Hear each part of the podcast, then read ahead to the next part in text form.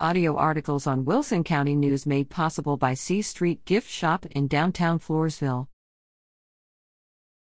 City County officials prep for DC fund seeking trip.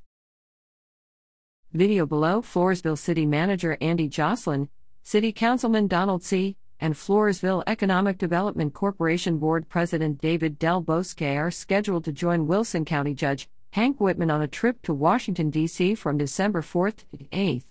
Their departure will be December 3rd. The Floresville City Council, at its October 26 regular meeting, voted unanimously to spend $1,851.35 each to pay for Joslin's and Scee's hotel, flight, and meals. The Floresville Economic Development Corporation will cover Del Bosque's expenses, while the county will cover Whitman's costs. Joslin said the trip is being organized by EMC Strategy Group, LLC. The consultants are coordinating face to face meetings for local officials with U.S. representatives and senators in hopes of steering funding back to the city and county for projects such as finding a new home for the Floresville Food Pantry and Resource Center. See Meeting Watch, Floresville Economic Development Corporation, August 16, Wilson County News. The council also postponed making appointments to the Floresville 4A Corp board to the December 14th meeting due to the low amount of responses to the initial call for applications.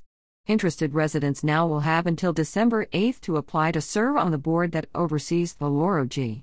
The Leon 3 Floresville Event Center, a repayment of debts associated with its construction.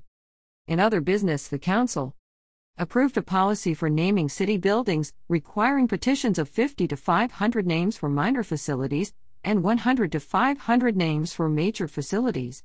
Rules for the naming of streets were not decided upon.